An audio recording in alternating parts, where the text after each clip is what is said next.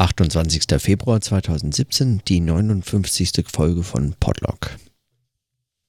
28. Februar bedeutet auch, ich habe 2 Monate Podlock geschafft. Also 2 Monate ist schon mal gar nicht schlecht.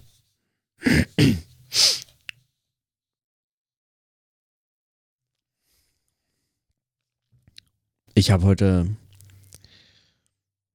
weiß ich noch nicht, wie viele Themen und Fragen, werde ich jetzt gleich sehen, je nachdem, worüber ich so gerade dann von einem zum anderen komme. Aber zum einen, also vielleicht lese ich heute noch einen kleinen Text, nämlich den vom 25. September aus Miamification. Ja, vermutlich. Davor möchte ich allerdings gerne noch notieren, dass ich mir überlege, wie ich diese Podlog-Folgen besser verlinken kann. Die Frage nach dem Verlinken von Podlog-Folgen kam mir heute auch, weil ich mich daran erinnert habe, dass ich gestern ja diese Stelle vorgelesen habe aus Miamification, wo Armen Avanessian schreibt, dass er keine Lust hat auf die ästhetische Beschreibung des Strandes von Miami Beach. Das interessiert ihn nicht. Und er müsste dann auch gleich Marie vorstellen, standesgemäß einführen, respektvoll darstellen, gemäß den journalistischen Konventionen oder so. Und als ich mich heute daran erinnert habe, dachte ich, er hat sie eigentlich ja schon längst eingeführt. Ja. Er hat sie erwähnt, der Name taucht auf, immer mal wieder, er ist eingebunden und er taucht eigentlich auf jeder Seite ungefähr 5-mal auf, wenn nämlich der Text von ihr spricht. Ihr, euer, in eurer Zeit, ihr, die es euch nicht betrifft. Und zu Beginn spricht er noch von ich und überlegt, ich, du, wir, ihr, worum geht's ja eigentlich, wie kann ich darüber sprechen und schreiben? Wie schreibt man eigentlich so einen Text? An wen richtet er sich? Mein Eindruck ist, er richtet sich an Armen Avanessian, also er schreibt ihn hier irgendwie für sich selbst auf, für sich als Leser, aber nicht für sich als Leser nur, sondern er gibt es zumindest vor, dieser Text. Ich glaube es ihm noch nicht. Also ich glaube es dem Text noch nicht. Aber ich mag es auch noch. Ich mag das auch noch korrigieren können. Also keine Ahnung. Auf jeden Fall hat er zu Beginn schon über Marie geschrieben und über sich und das Ich und das Du und das Wir und das Ihr. Und nachdem er sie schon eigentlich längst eingeführt hatte, aber hier nicht vorstellt, also nichts dazu schreibt, zumindest am dritten Tag oder Donnerstag, Freitag, Samstag. Ja, am dritten Tag hatte er noch nichts zu ihr geschrieben und am vierten schreibt er auch nichts zu ihr. Also wer weiß, vielleicht kommt es irgendwann, weiß ich nicht, keine Ahnung. Habe ich mich heute gefragt, wer ist eigentlich Marie, und habe das mal gegoogelt. Und ich kam dann auf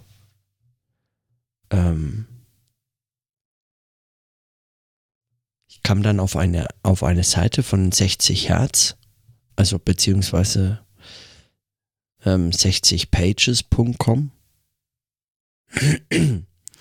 Das ist 60 Hertz, so eine Internetradio-Seite oder so.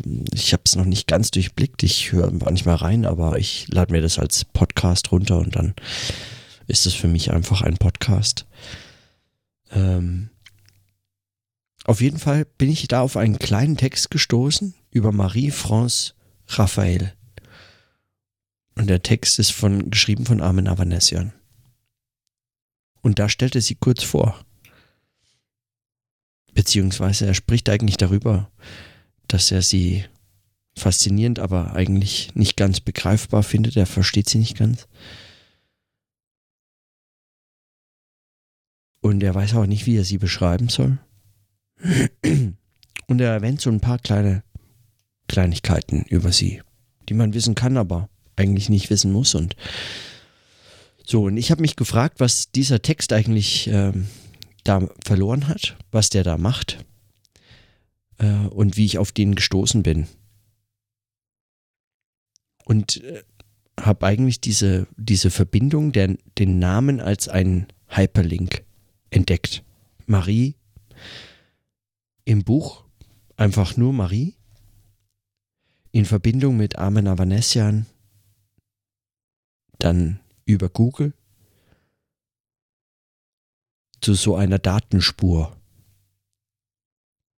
die mir was sagt über den Namen und damit zugleich eigentlich was über das Buch und über das Verhältnis des Buchs zu anderen Texten und das Verhältnis dieser Person zueinander, zu den Texten, zu mir, der ich das lese und der ich darüber nachdenke. Und ich habe mich gefragt, was dieser Name als Hyperlink eigentlich so tut. Wie das funktioniert mit so einem Namen. Man schreibt einfach nur einen Namen hin.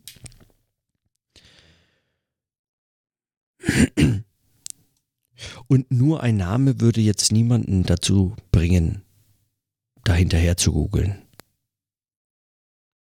Man müsste sich schon dafür interessieren können, was sich darin verbirgt, in diesem Namen. Marie ist jetzt auch nicht so ein wahnsinnig ungewöhnlicher Name, dass man ihn sofort googeln müsste und sich fragt, woher kommt dieser Name nur oder so. Also der Name selbst ist noch kein Zeichen. Also ist noch kein Follow the White Rabbit sozusagen. Es ist noch kein... Aber in der Geschichte eingebaut ist es ein Follow the White Rabbit. Und damit stoße ich, oder bin ich heute zumindest in diesem Nachgoogeln, auf die Funktion dieses Namens als Link zwischen Texten gestoßen und zu diesen Datenspuren.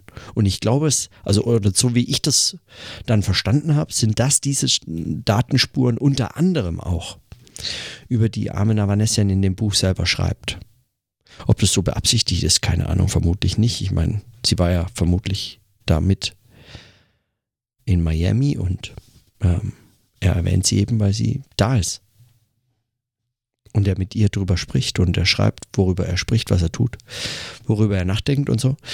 Und er schreibt über alles Mögliche auch noch. Und in der Art und Weise, wie sie eingebunden ist in die Geschichte, in den Text, sie, also damit meine ich jetzt nicht sie als Mensch, Körper, was auch immer. Da habe ich sie noch nie gesehen. Ich habe keine Ahnung. Ob sie nicht einfach nur eine Erfindung ist. Selbst der Link heute würde mir das nicht mit Sicherheit sagen können, keine Ahnung. Als so Mensch mit, was auch immer man so als Mensch mit Menschen verbindet, ist sie mir ja vermutlich jetzt erstmal gar kein Gegenüber, ja. Sondern sie ist für mich erstmal dieser Name, der hier auftaucht und dieser eine Teil von dem ihr, der auf jeder Seite steht und dem euch. Eigentlich mit einer derjenigen, an die sich dieser Text zu wenden scheint. Und dieses ihr und das euch, das ist so missverständlich und so seltsam doppeldeutig, an jeder Stelle, an der nicht ein ganz konkreter Hinweis darauf im selben Satz verborgen steht, dass dieses ihr und das euch sich tatsächlich konkret auf Armen und Marie beziehen. Ja, weil der Satz zum Beispiel irgendwas sagt von wegen, ihr geht am Nachmittag dorthin oder so. Ihr leiht euch diesen Scooter aus oder ihr beschließt Folgendes. Wo man sofort erkennt, dass dieses ihr jetzt zum Beispiel nicht mich mit einschließt, ist in jedem anderen Satz, in dem das ihr auftaucht und niemand Konkretes ist, sofort diese Inklusion möglich, dass man sich als Leserin und Leser mit reingezogen sieht in diesen Text. Und über diese Mitgefangenschaft sozusagen, über dieses Einfangen von mir als Leser in dieses ihr, interessiert mich, wer da noch drin ist. Oder so zumindest habe ich das für mich heute verstanden. Und weil mich das interessiert, frage ich, wer ist denn eigentlich diese Marie, die mit mir da in diesem Ihr ist? Also zumindest in den manchen Irs, in denen ich auch auftauchen könnte, wenn ich wollte, ja, wenn ich das so lesen würde. Also wer ist denn diese Marie? Und dann google ich. Und dann finde ich so eine Datenspur. Und so habe ich mich gefragt, wie ich gesprochene Texte, wie ich die hier im Podlock jeden Tag denkend zum einen für mich denkend spreche, indem ich darüber spreche und dann entsteht dieser Text. Ich kann ihn auch, also sagen, dass dieses Gespräch findet statt. Ich muss damit nichts noch weiter tun. Das Gespräch hat stattgefunden. Also ich könnte es hinterher nachbearbeiten, ich könnte es nochmal verändern und trotzdem hat dieses Gespräch so stattgefunden, wie es stattgefunden hat, wie ich es eingesprochen habe und mit all den Dingen, die dazwischen dabei passiert sind. Zum Beispiel heute, bevor ich die Aufnahme gestartet habe, also gab es einen allerersten Versuch und ich hab eingesprochen, dass ich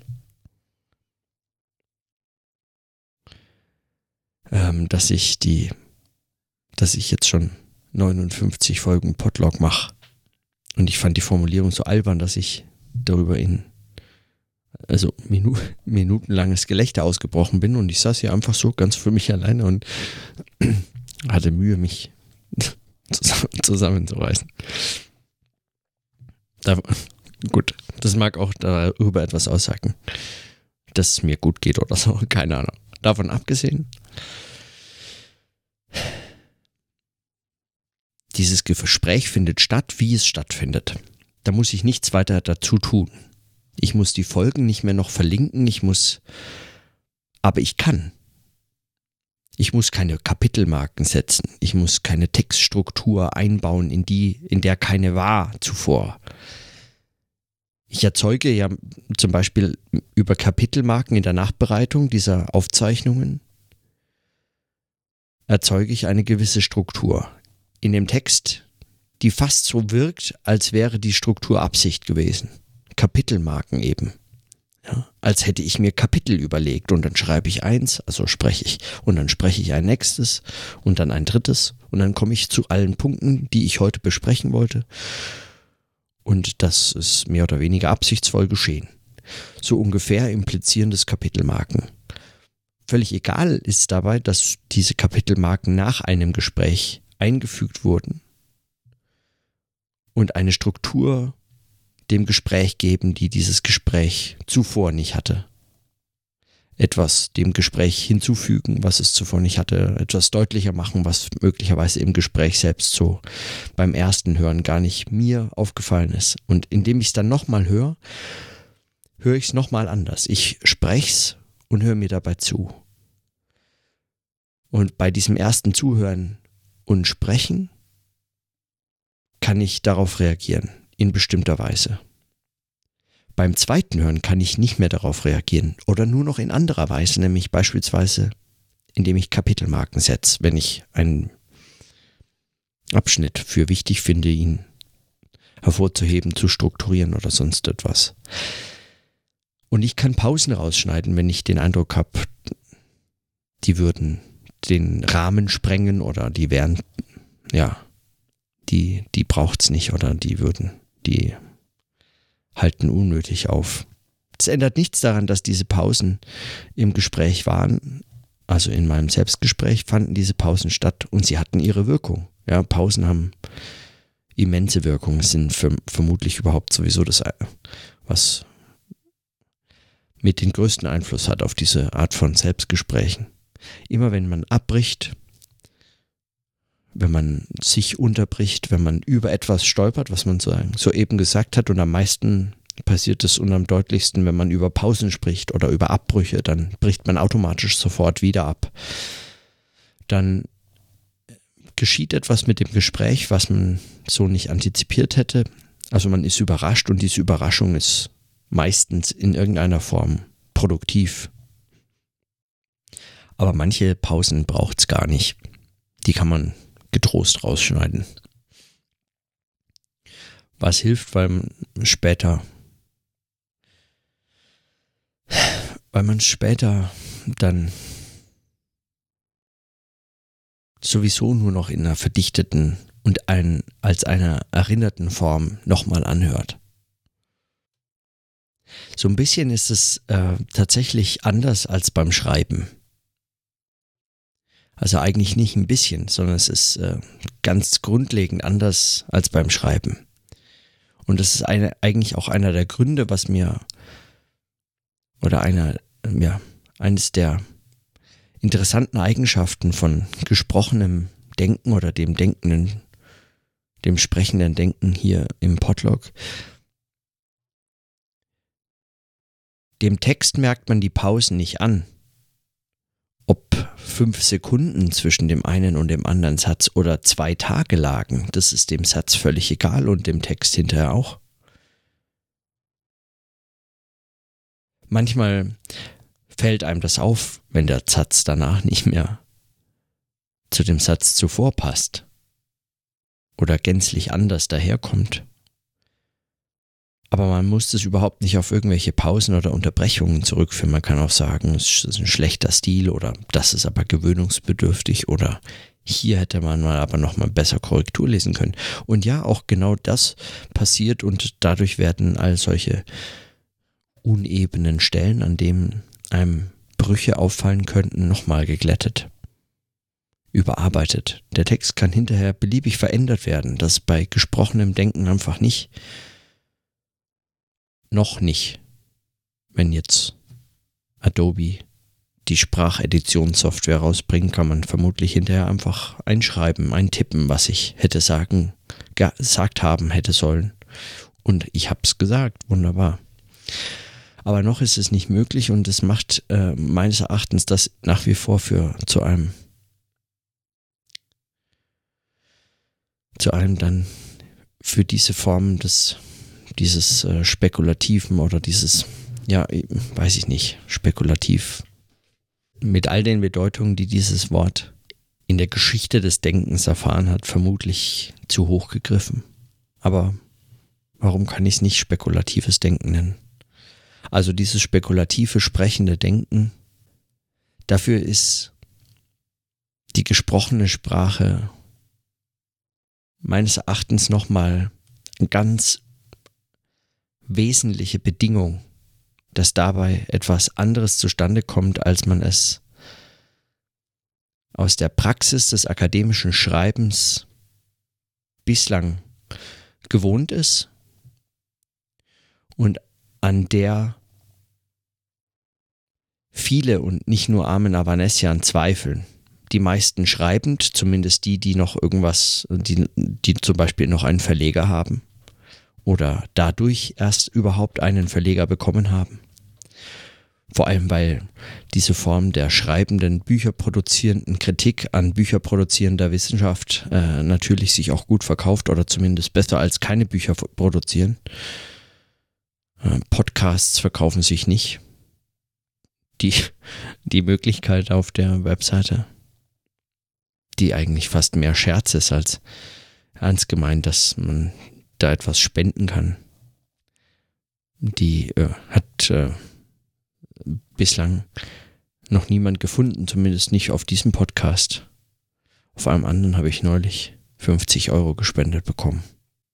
Aber so ganz ist dieses bücherschreibende Reflektieren über die Unmöglichkeit, Bücher zu schreiben unter Bedingungen des heutigen Wissenschaftssystems, der strukturellen, der organisationellen, aber auch eben der gesellschaftlichen Situation, der Bedeutung von und für Wissenschaft unter Bedingungen des Medienwandels und was auch immer eigentlich da als Kriterium herangezogen wird oder als entscheidendes Phänomen beobachtet wird. Unter all diesen Bedingungen problematisiert, Praxis des wissenschaftlichen akademischen Schreibens in Büchern zu beschreiben. Das erinnert so ein bisschen an diese Stelle mit dem Schwimmen, die Philosophie des Schwimmens. Bücher schreiben, das ist letztlich Brustschwimmen. Wie heißt's hier? Es ist wie Brustschwimmen, nur ein halbherziger Abschied vom Land oder in dem Fall eben ein halbherziger Abschied vom Akademischen,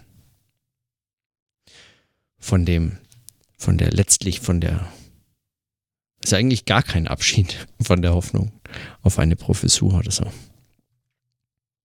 Und hey, ich schreibe an meiner Diss. Also, who am I to judge?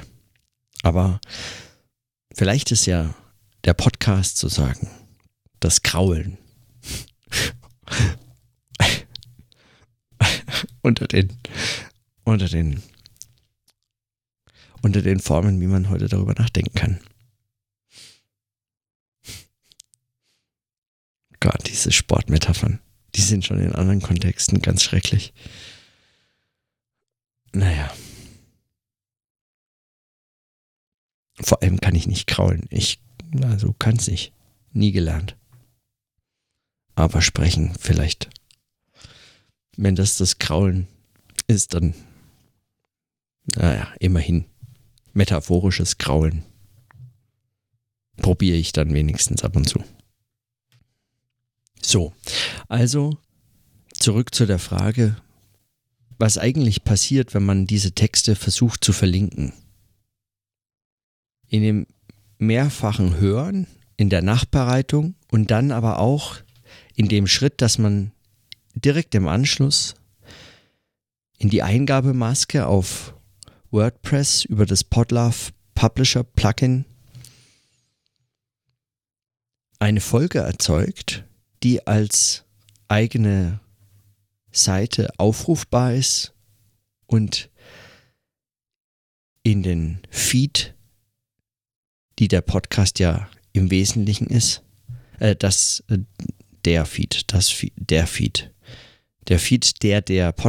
im Wesentlichen ist, die nötigen Informationen zu der jeweiligen Folge spielt. Dadurch, dass man das da nochmal aufsetzt, so diese Folge erzeugt, erfolgt eine nochmalige Verdichtung. Ich hatte da auch schon in der No Radio Show drüber gesprochen mit Stefan und Regula und ich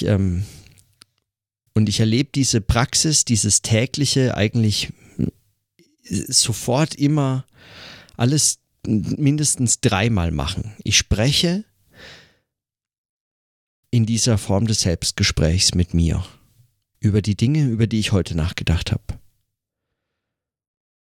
Ich höre mir die an, bearbeite es nach, gleich die Lautstärkenlevel an, schneide vorne und hinten und möglicherweise 2-3 Pausen raus, setze eventuelle Kapitelmarken, exportiere es in 3 Formate, MP3, M4A und Opus, lade diese 3 Dateien hoch, exportiere die Kapitelmarken und pack alles über diese Maske auf WordPress zusammen zu dieser einen Folge.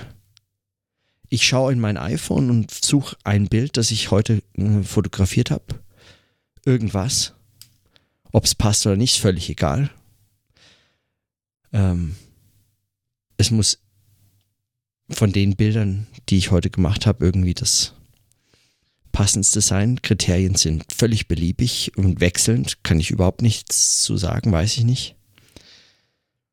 Also habe ich auch nicht drüber nachgedacht, deswegen kann ich und ich will jetzt auch nicht drüber nachdenken, deswegen kann und will ich jetzt auch nichts dazu sagen. Also es gibt irgendein Bild, das wähle ich aus, ich bearbeite es nochmal nach, bringe es in ein 1:1 Verhältnis, das ist wichtig für das Podcast-Format, damit es dann schön passt. Auf der Webseite wird es dann automatisch sowieso in ein breiteres Format, da wird dann oben und unten was abgeschnitten, das muss man auch nochmal wissen, wenn man das Bild auswählt, dass man etwas wählt, was nur in der Podcast-Folge selber im Podcatcher auf dem iPhone oder auf dem Android-Phone oder auf wo auch immer man das dann hört, in dieser quadratischen Ansicht überhaupt zu sehen ist. Ansonsten wird es schmäler, also verliert oben und unten etwas und sollte dann als Bild immer noch funktionieren. Das sind so Überlegungen, die man hat. Man gleicht möglicherweise noch ein bisschen Helligkeit irgendwas an. Und über AirDrop packe ich das auf meinen Mac, ziehe ich es rüber in den Ordner Bilder und lade auch das wieder über die Eingabemaske hoch. Derweil sind über den FTP-Client meine Audiofiles hochgeladen und dann schreibe ich eine Beschreibung über die Folge. Worüber habe ich gesprochen? Und das ganze Gespräch wird nochmal verschriftlicht, und zwar in einer ganz kurzen Absatzform, also so ein Absatz zu einer ganzen Folge, wie lang auch immer die war.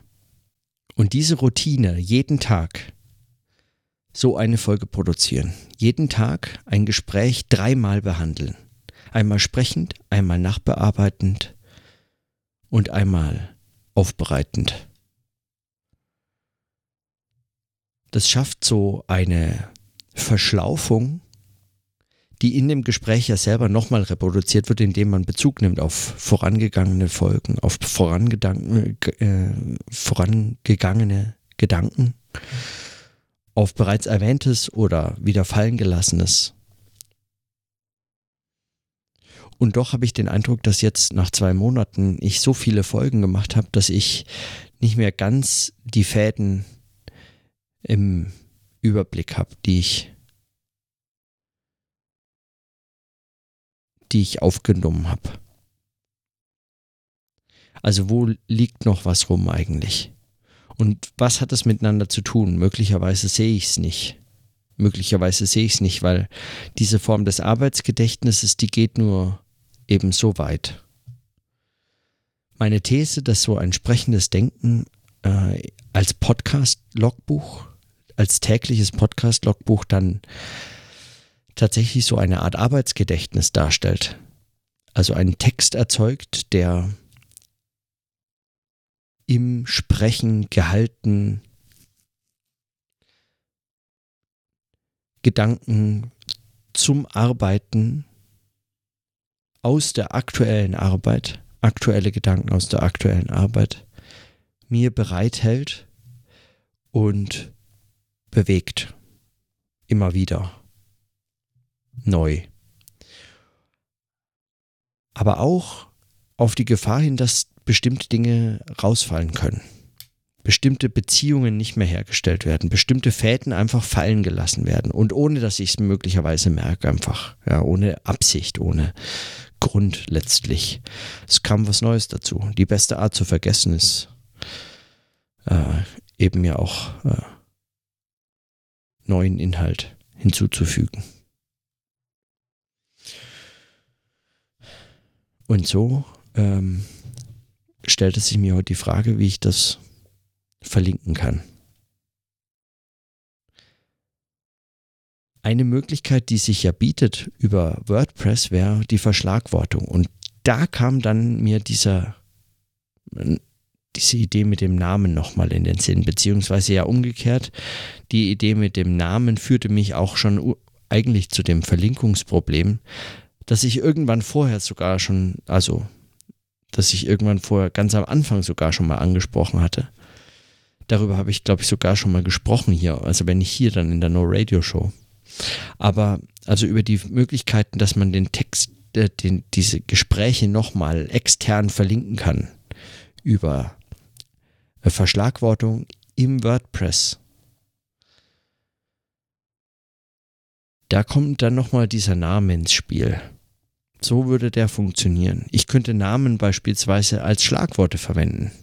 Adorno, Avanessian, aber auch zum Beispiel Namen mit dem Buchstaben B, Blumenberg oder so.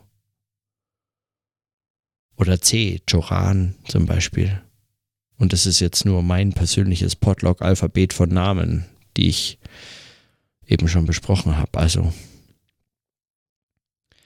nur was macht es dann mit dem Text? Also was bedeutet eigentlich dieser Wechsel von, was macht es mit diesem sprechenden Denken oder was bedeutet das für so ein Arbeitsgedächtnis? Ist so eine Externalisierung und so eine Verschlagwortung einfach, ist es sowas wie eine Form von Mnemotechnik? Irgend so eine Merkhilfe wie so ein Mind Palace? Oder passiert da was anderes? Warum ich zögere, ist eigentlich, hat nur einen Grund, nämlich weil ich dieses sprechende Denken mir gerne für dieses sprechende Denken, ich möchte mir das eigentlich bewahren, soweit ich das kann. Weil mein Eindruck ist, dass ich dabei eigentlich etwas lerne, was ich mit schriftlichen oder sonstigen anders externalisierten Formen der Aufzeichnung, der Notation bislang habe nicht erfahren können. Das habe ich einfach nicht beobachten können in der Form. Und Verschlagwortung kenne ich gut aus unterschiedlichen Bereichen, sei es jetzt Literaturverwaltungsprogrammen oder Webseiten, Blog-Einträgen, eigenen Zettelkästen oder eben den Hashtags auf Twitter. Aber was ich in dem Podlock mache, was ich da sprechendes Denken nenne und Arbeitsgedächtnis, das ist bislang mit anderen Formen der Notation für mich nicht vergleichbar gewesen. Ich habe Sorge also, dass ich das, wenn ich darüber so eine Verschlagwortung lege, dass ich das eigentlich mir möglicherweise ruiniere, was gerade die Flüchtigkeit und diese Notwendigkeit des Aufgreifens von Fäden angeht. Ja, wenn ich Fäden aufgreifen muss oder sie gehen eben verloren, dann gibt es andere Notwendigkeiten und andere Herausforderungen, andere einfach Strukturbedingungen für so ein entsprechendes Denken. So, also ich habe kein abschließendes Urteil bislang gefällt. Vielleicht probiere ich das einfach mal aus und schaue. Es wäre eben noch ein Arbeitsschritt mehr. Das ist auch ein Grund, warum man davor eigentlich eine gesunde Art Respekt haben sollte.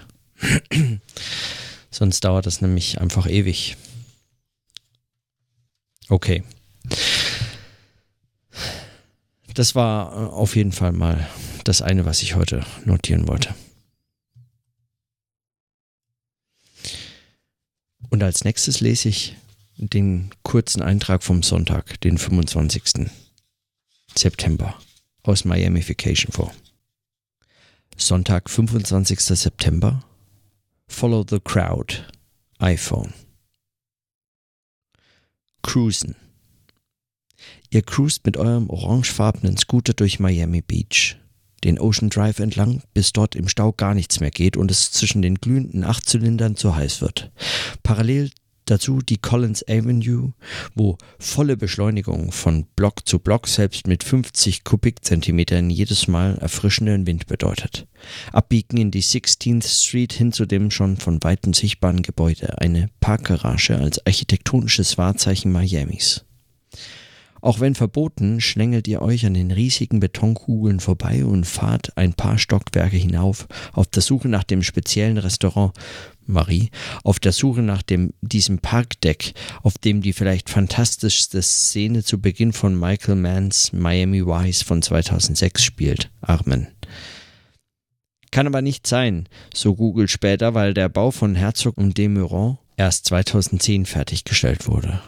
Auf halber Höhe hält euch ein Parkwächter an, dem ihr als europäische Touristen glaubhaft Unwissenheit vermittelt und der euch trotzdem ermahnt, Richtung Ausgang Lincoln Avenue zurückzukehren. Ein Spaziergang durch die Touristenmeile. Nichts für Kulturpessimisten, so viel ist sicher. Dafür der Charme karibischer Temperaturen, wenn es oft nach Sonnenuntergang noch einmal 2-3 Grad wärmer wird als am Nachmittag, Wolken aufziehen und meist noch etwas Regen fällt. Vorbei an dem Gebäude, dessen Verkauf ihr eure Anwesenheit zu verdanken habt. Die gut angelegten 86 Millionen Dollar geben dem Art Center längerfristigen finanziellen Spielraum für neue Projekte. Ein paar Blöcke weiter lauft ihr durch die Ausstellung An Image und diskutiert, weshalb die Farben, Umrisse und Bilder Miamis so nachdrücklich wirken. Ist es die durchgehende Hitze und Feuchtigkeit, mit der euer Körper noch nicht umzugehen gelernt haben, die euch andere Konturen, Umrisse und die Luft selbst sehen lässt? Dann erzählt Marie, was sie über Climatic Intelligence gelesen hat, also etwa unseren Tagesrhythmus an tropischen Temperaturen anzupassen. Du bist begeistert von der Idee einer Mimesis an Miami. Eine Miamesis des Schreibens. Früh aufstehen und schreiben, dann schwimmen und wenn es zu heiß wird am Strand noch eine nachmittägliche Schreibsession, bevor die langen Abende beginnen können. Prophezeist du ihr und ihr debattiert weiter, ob eure Einkehr in die zwischen den Restaurants verstreuten Geschäfte der klimaintelligenten Körperkühlung dient oder ob es sich eher um das Miami-typische High-End-Shopping handelt. Miami ist dann beim nächsten Besuch vielleicht schon mit Hightech-Fashion, die eure biometrischen Daten direkt in den Textilien verzeichnen. iPhone. Immerhin 2 Tage wart ihr ohne ständige Online-Präsenz, was ja hier mit einem strandnah gelegenen Apartment und ohne feste Verpflichtung kein Problem sein sollte. Wie ihr dachtet, aber vielleicht braucht ihr doch eine SIM-Card, um spontaner Freunde treffen zu können, ein Auto oder einen Tisch in einem Restaurant zu buchen, das ihr ohne Smartphone dann auch nicht finden würdet. iPhone, therefore I am. Das Smartphone als das entscheidende Vehikel, um sich in der Welt zurechtzufinden. Anders als bei deinem letzten USA-Aufenthalten ist es aber nicht so einfach, einen passenden Anbieter aufzutreiben. Bei einem kann man nur Langzeitverträge abschließen, der andere bietet keine passenden Datenpakete und die Firma, bei der Kurzzeitgäste wie ihr üblicherweise landen, verfügt nur über neue, superschnelle Verbindungen. Doch was nützt dir das, wenn deinem angejagten iPhone die dafür notwendigen Kapazitäten fehlen? Niemand kann euch in diesen Läden hier sagen, was das für die Datengeschwindigkeit bedeutet.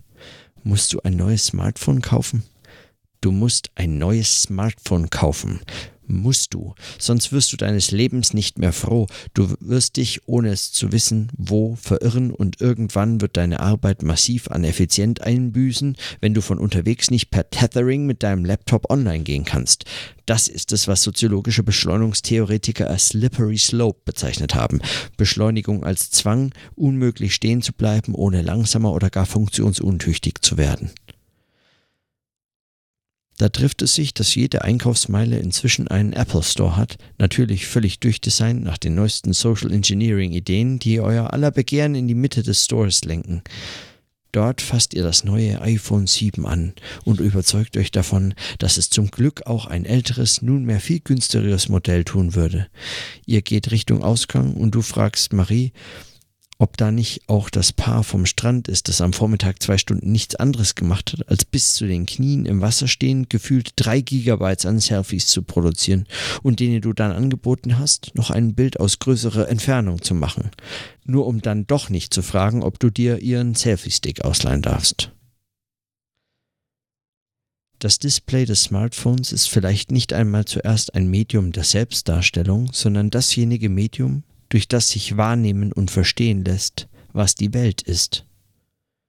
Die smarten Geräte bringen die in ständigem Austausch befindlichen Daten an die Benutzeroberfläche. Darüber sind diese selbst zu Wahrnehmungsorganen geworden. Sie zeichnen Augen- und Fingerbewegungen auf, messen, wie lange wer wo bei verweilt und wandeln diese Daten in Aussagen über ihre Benutzer um. Vollgepackt mit biometrischen Sensoren werden Geräte wie der Kindle euch bald genauer lesen als ihr die jeweiligen Bücher. Optische Ergonomie und visuelles Unbewusstes. Das iPhone ist symptomatisch für einen Paradigmenwechsel noch auf einer anderen makroökonomischen Ebene. Es hat als Konsumfetisch das Auto abgelöst. Detroit, die Hauptstadt der amerikanischen Industrie im 20. Jahrhunderts, ist nunmehr Capital of Ruin Porn. Das Zentrum liegt jetzt an der Westküste im Silicon Valley. Wie kein anderer Gegenstand verkörpert das jeweils neueste iPhone den schleichenden Wandel der Industrie zu einer Informations-, Daten- und letztlich Softwaregesellschaft. Auch wenn diese Industrie natürlich weiterhin auf materiellen und materialen Ausbeutungsverhältnissen beruht, ihr zentraler Operator ist Computation, im etymologischen Sinne ein ständiges Kalkulieren und Zusammendenken. Computare, computa madre, denk mit, Motherfucker. Kritischen Stimmen zufolge zwingt ein Computational Capitalism tendenziell alle Lebensbereiche unter das Diktat maschineller Regeln, Datenbanken, Algorithmen. Die oft diskutierte Frage lautet dann, inwiefern die Unterwerfung aller Normen und Werte unter solche Regeln eine akute Gefahr für eure Demokratien bedeutet. Aber da kommt vieles und zu viel auf einmal zusammen. Ein ganzes Alphabet, Algorithmen, Big Data, Computation etc., neuer Begriffe einer politischen Theorie auf der Höhe der Technologien des 21. Jahrhunderts. Also am besten der Reihe nach. Und nach Computation statt Demokratie erst einmal Digitalisierung. Digitalisierung. Der Medientheoretiker Friedrich Kittler hat schon vor einigen Jahrzehnten postuliert, dass das Digitale quer durch die unterschiedlichen Medien und Felder, MP3s, digitale Bilder, automatisierter Börsenhandel etc., das technische A priori eurer Zeit ist. Und wie jede Medienrevolution zuvor, die Entwicklung der Sprache, die Einführung der Schrift, die Erfindung des Buchdrucks, führt sie zu apokalyptischen Überreaktionen. Nüchtern betrachtet entstehen auch im Fall der Digitalisierung die Probleme dadurch, dass die jeweils neuen Medien einen Überschusssinn, Dirk Becker, produzieren. Ein zu viel an Sinn, diesmal an der Schnittstelle von Mensch und Maschine, auf dessen Verarbeitung niemand vorbereitet ist. Die sogenannten Big Data tragen diese Überforderung schon in ihrem Namen. Und der verspricht auf den ersten Blick nicht zu viel. Der größte bekannte Geheimdienst-Datenspeicher soll 1 Jottabyte fassen. Das sind 10 hoch 24 Bytes. Pro Kopf der Weltbevölkerung macht das etwas mehr als 10 hoch 14 Bytes, also gut 100 Terabyte.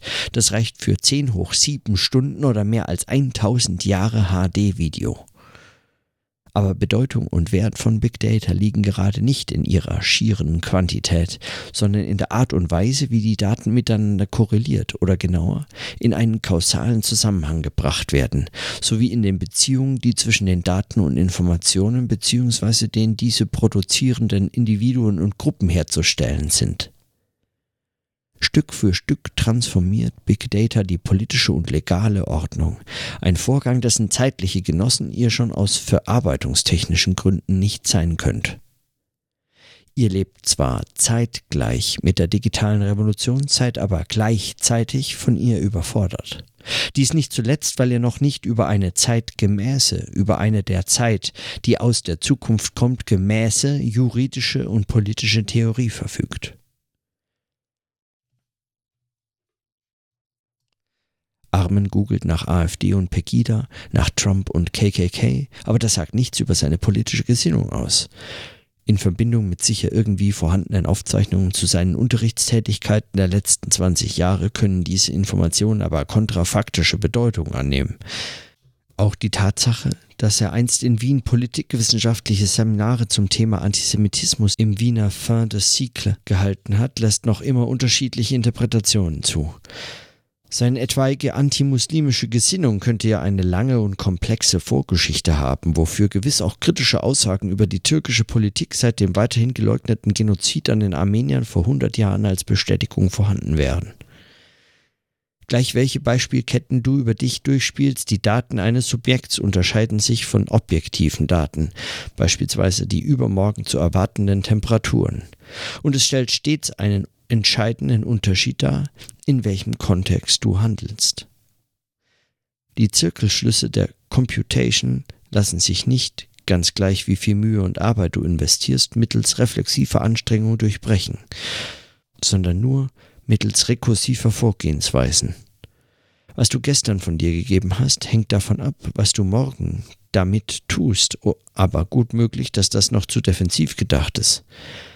Die Daten über dich haben an sich geringe Aussagekraft. Sie sind wie leere Hülsen, Shifter, die nur im jeweiligen Kontext Bedeutung annehmen, damit aber durch das poetische Potenzial bergen, nicht als das gelesen zu werden, was sie hier und jetzt als sinnliche Evidenz vorgeben. Profil A interessiert sich für den Ku Klux Klan und muss mit entsprechenden Informationen beschossen werden. Darin gleichen Daten dem, was Linguisten deiktische Shifter nennen. Die Bedeutung von Ich, hier, jetzt erschließt sich stets nur situativ aus dem jeweiligen Kontext. Die gerne vergessene sinnliche Ungewissheit von Big Data. Das also der Eintrag vom 25. September. Sonntag, 25. September. Follow the crowd. iPhone. An diesem Eintrag war für mich jetzt besonders interessant oder habe ich drüber nachgedacht, wie er es eigentlich schafft, hier zu verschiedenen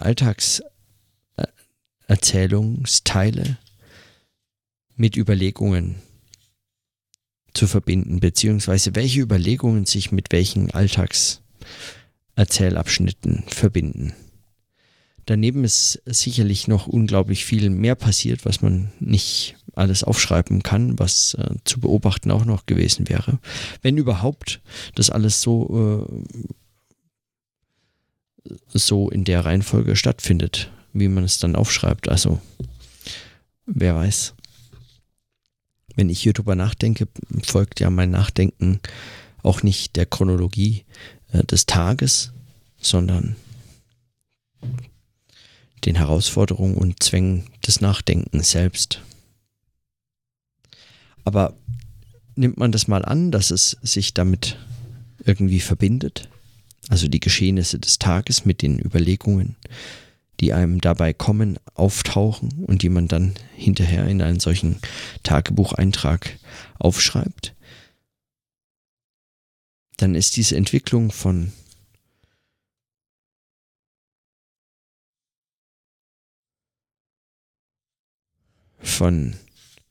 der Notwendigkeit, ein Smartphone zu kaufen, bis hin zu, was diese Smartphones eigentlich sind, nämlich Wahrnehmungsorgane eigentlich, mit ihren ganzen Sensoren und Wahrnehmungsorgane auch insofern, als dass sie uns zuführen, vermitteln, was wir von und über die Welt wissen können. Wie uns unsere Augen Bilder liefern und unsere Hände Tastempfindung und also unsere Haut, nicht nur an unseren Händen und unsere Ohren, Podcasts zum Beispiel, also Geräusche und Töne. So bereiten eigentlich schon auch die Smartphones als erweiterte Organe, erweiterte Wahrnehmungsorgane uns Welt auf und führen die uns zu.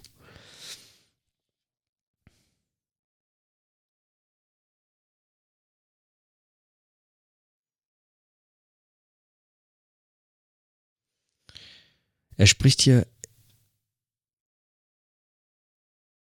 vom etymologischen Sinn. Denkt mit, Motherfucker. Komputare zusammendenken. Interessant ist dabei ja unter anderem für mich auch, dass Komputare, also vom lateinischen Wort Computare eben abgeleitet und Putare dabei mehr als nur die Bedeutung denken haben kann, sondern auch vor allem arrangieren, zusammenstellen. Und zwar arrangieren eigentlich hier nochmal sehr viel deutlicher betont wird, als die Bedeutung nahegelegt wird, nämlich durch das Kommen, also das Zusammen arrangieren. So etwas wie auch zusammen berechnen, beurteilen und so weiter. Es geht also bei Komputare tatsächlich bereits schon um eine Art Konstellatorik, ein Zusammenstellen schon vom Wortsinn.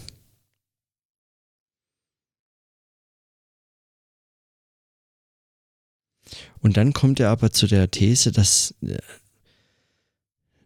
diese ganzen Begriffe, Algorithmen, Big Data, Computation und so weiter, neue Begriffe einer politischen Theorie auf der Höhe der Technologie des 21. Jahrhunderts sein.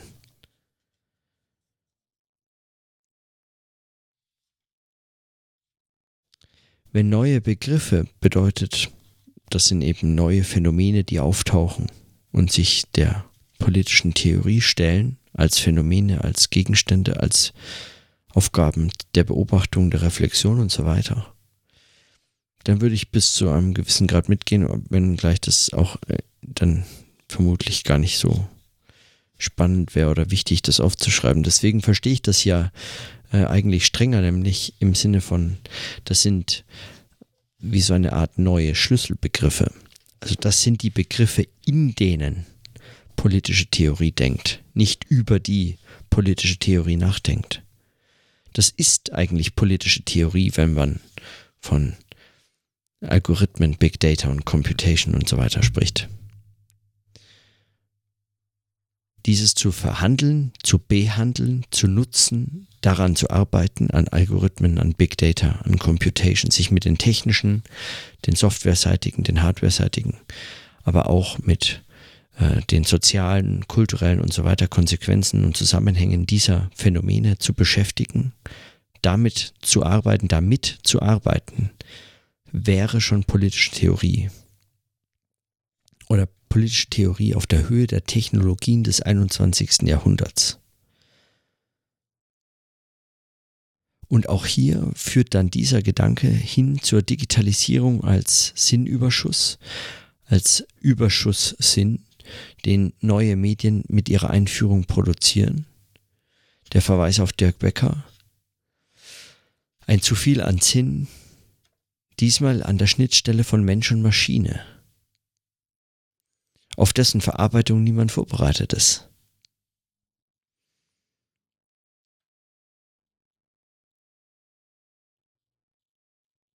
Und dann geht es über zu Zahlen. Aber bei dem Überschusssinn ist zunächst nochmal eigentlich einzuhaken, weil Überschusssinn, was soll das heißen? Das heißt ja nicht nur einfach ein zu viel, ja, im Sinne von eine bloß quantitative Vermehrung. Was wäre das schon bei Sinn? Quantitative Vermehrung. Mehr Sinn? Ja. Also was genau heißt das? Ja? Müsste man das nicht für jedes Medium neu bestimmen? Der Verweis oder dann dahin überzugehen, zu Big Data zu kommen und zu sagen, bei Big Data handelt es sich erstens um immens unvorstellbar große Datenmengen. Zum anderen aber gar nicht über die Menge, zum anderen geht es aber eigentlich gar nicht um die Menge, um die bloße quantitative Menge von Daten, sondern es geht um die möglichen qualitativen Beziehungen und Urteile, die man darüber dann aussagen kann, zu denen man gelangt, wenn man diese Datensätze berechnend in Zusammenhang mit den sie in die Geräte eingebenden Benutzerinnen und Benutzer stellt und darüber dann etwas auszusagen sucht, also über diese Menschen auszusagen sucht. Und da entsteht so eine Art,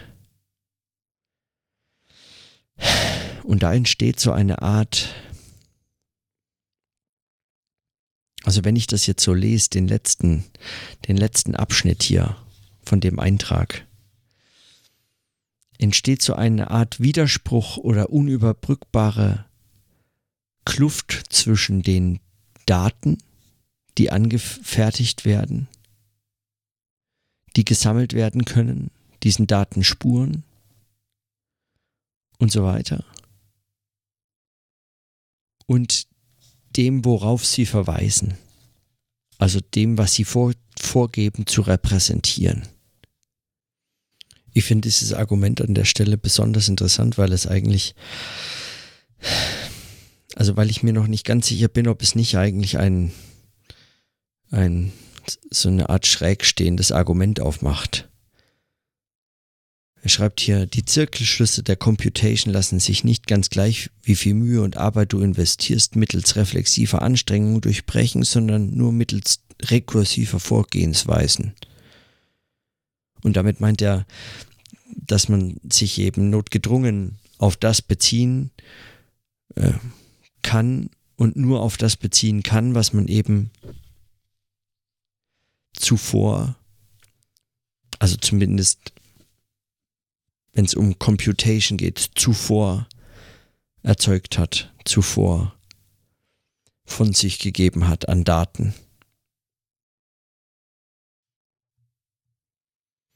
Die Daten über dich haben an sich geringe Aussagekraft, sie sind wie leere Hülsen, Shifter, die nur im jeweiligen Kontext Bedeutung annehmen, damit aber auch das poetische Potenzial bergen, nicht als das gelesen zu werden, was sie hier und jetzt als sinnliche Evidenz vorgeben.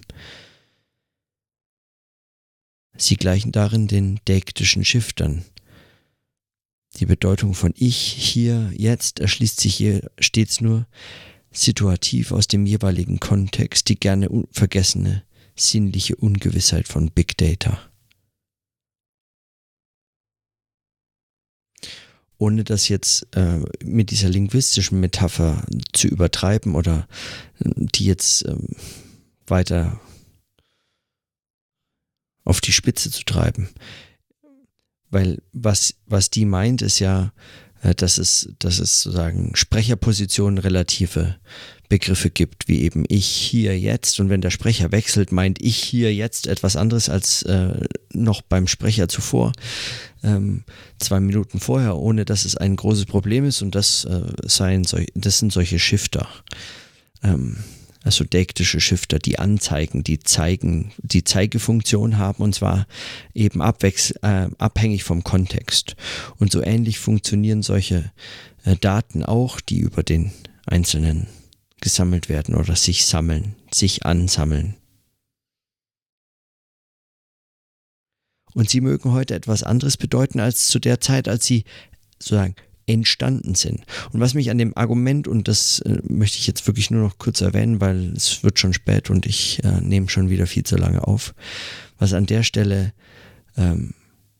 dem Argument an der Stelle nur interessant finde, ist, dass es mir fast so scheint, als würde das so einen Graben auftun, wie es schon beim, ach, das ist jetzt auch wieder zu hoch gegriffen, das ist doch alles Quatsch. Egal. Fuck it. Ja, auch so eine Art Graben auftut, wie sich bei Kant zwischen dem Ding an sich und dem Begrifflichen auftut, also der Reflexion, dem Denken.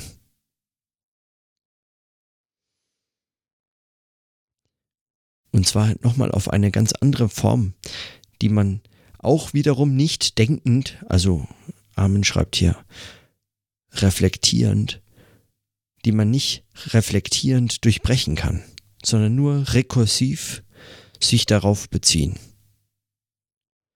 Aber was heißt dieses nur rekursiv und was heißt dieses Durchbrechen?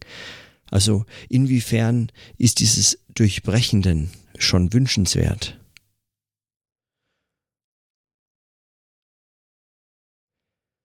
Und wenn man das jetzt möglicherweise wie ich einfach nur missversteht und hier diesen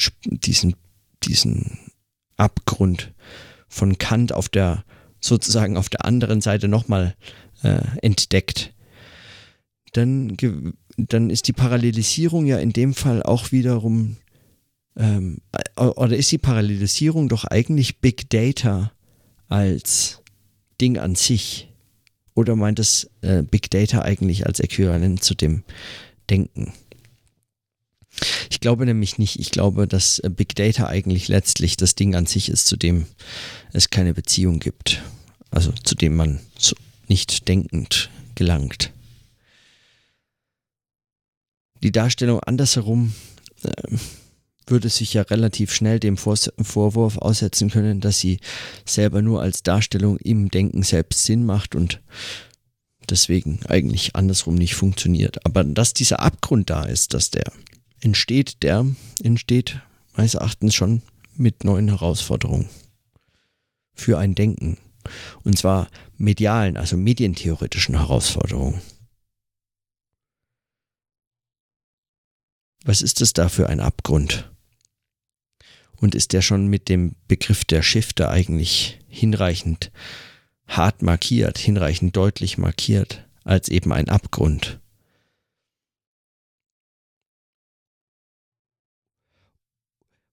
Und will man einen solchen Abgrund durchbrechen, reflektierend durchbrechen? Also was will dieses Durchbrechen von mir? Ja?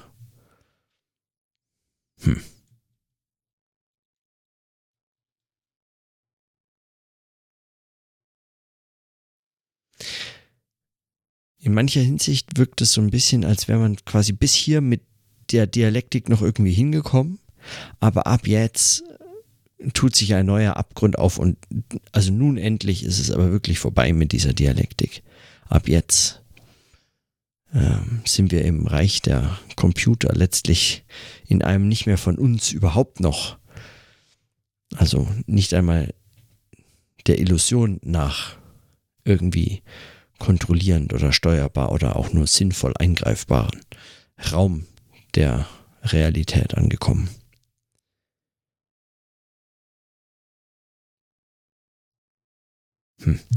Gut, also auf jeden Fall mit diesen, ich will es mal bei diesen Bemerkungen belassen. Das ist jetzt schon über eine Stunde und sonst wird es nichts mehr. Ich glaube, ich häng mal noch die... Nee, ich hänge die nicht an. Das ist zu albern. Naja, vielleicht. Nee, Quatsch. Ich hänge das nicht an. Vielleicht lade ich das irgendwie anders raus. Auf jeden Fall, also mein Lachen vom Anfang, meine ich. Weil das ist immer noch auf der Spur. Ganz am Anfang, es war mein erster Versuch. Gut, aber nee, der kommt nicht raus. Also, dann in diesem Sinne, bis morgen.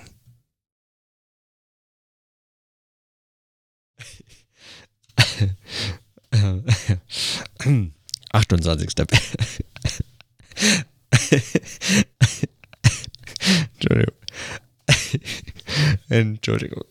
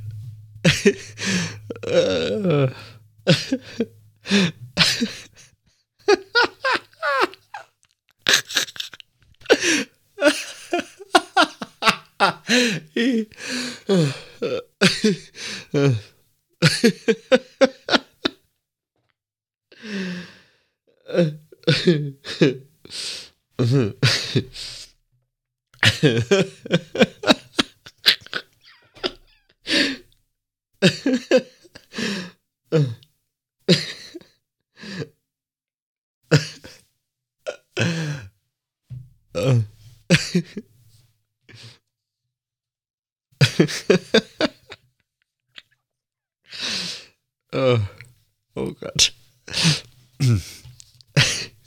Oh, ist das albern.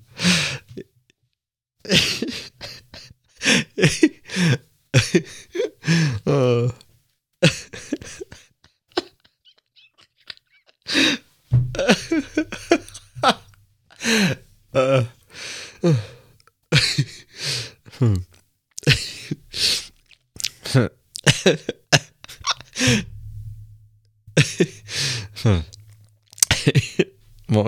Moment.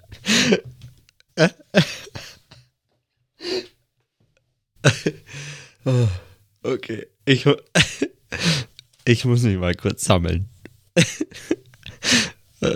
Entschuldigung. Entschuldigung.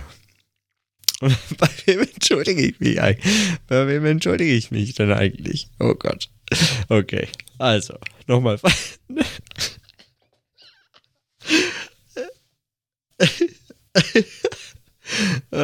Also, nochmal von vorne. Also jetzt, wirklich, Schluss. Ja. Okay, ich höre auf. Okay, ich glaube, ich unterbreche das jetzt mal kurz. Achtung, Moment, stopp, halt.